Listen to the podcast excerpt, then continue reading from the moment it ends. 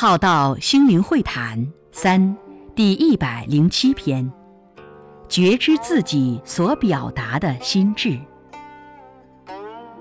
觉知自己所表达的心智。你是带着情绪在表达，还是在表达你的情绪？这是不一样的状态。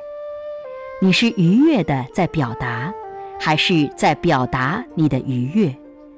你是很紧张的在表达，还是在表达你很紧张？你是很努力的在说明，还是在说明你很努力？你是愤怒的在表达，还是在表达你的愤怒？有时我们的表达是以自己的情绪为主，所以是带着情绪在表达，是让情绪外放的。有时我们是以叙述的方式在表达，以语言方式在叙述着自己内在的情绪状态。有时我们以行为在表达我们的内在态度。有时我们所表达的是为自己而说，或叙述着自己为什么是这样的，或合理化自己的作为为何如此。或说着自己认为的合理的说辞，或说着自己认为的别人是怎样的。有时我们会攻心一片地说着整体，以整体的立场来说话表述，说着我们应该如何，关心着整体的状态，分享正能量的言语与态度。有时以对方的方向立场说过来，有时以过度的分析在说话，有时隐藏着内心的本意在说话，有时担心自己的说话受到批判而小心翼翼地说话，有时一直用批判的心在说批判的话。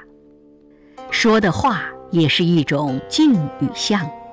都在反映他内心的状态。俗话说：“听其言，观其行。”但人们看见、听见这个镜像时，大多数人是不能觉知到镜像背后其内心之心智状态。而我们是否也带着觉察、觉知？在觉观自己说话与行为的背后，心智与内心状态呢？同样是说话，因人各自内心之状态与心智之思辨，而有多元的呈现。可曾想过，有多少的因果业力与人际关系跟说话有关呢？说出来的话，可能是一帖良药。也可能是一件武器在伤人。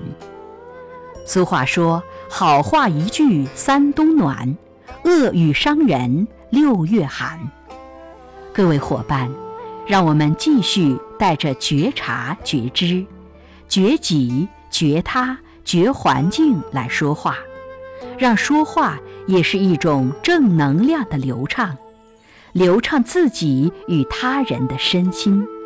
并调整所处的环境磁场。